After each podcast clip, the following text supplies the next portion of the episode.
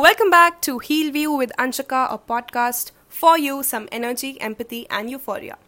Big thanks for being around, it matters to me. Sometimes I feel very strange because most of the people who end up consuming the content I create, I will rarely get to meet. I think that's one solid reality of a digital creator. We keep creating for unknown faces and places, and believing in people is what keeps us going.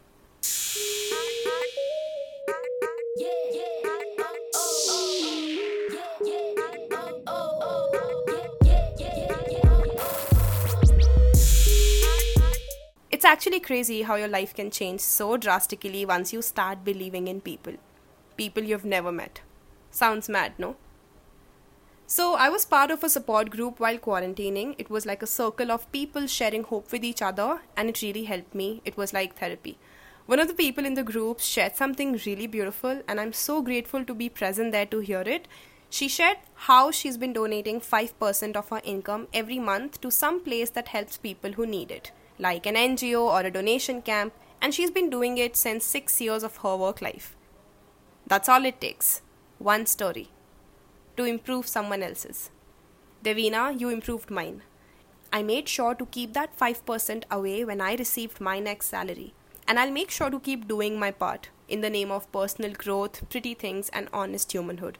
It helps me sleep better at night. I once tweeted to all the humans who are not yet depressed to be kind. It was a stupid tweet because these humans are not using Twitter, they are probably being unkind to someone somewhere. Totally kills me from inside all over again when I see someone being rude, especially my own self, when I have my moments of anger taking over and being a rude bitch.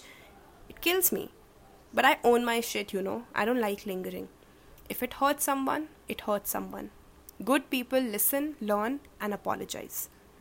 And you might make a fool out of a good person just like that and feel powerful and cool and I don't even know what. Just remember, I pity you and your future. I've come to believe that there are two kinds of people. Either you are a change maker or you are someone who just wouldn't let the change begin. But the thing about the second category is the change has already begun.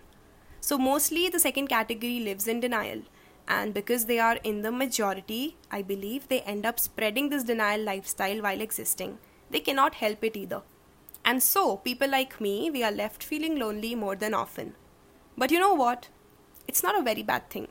There are days when I feel very calm and special enjoying my emotional minority life. I'd love for you to appreciate it too, your minority parts. Own them, they make you you. I'm recording this episode for you you might feel lonely now and then, but you will never not have someone to talk to, mail to, and listen to.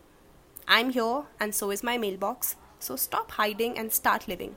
I see you, and I'm proud of you, and this is the maximum motherhood I will ever feel.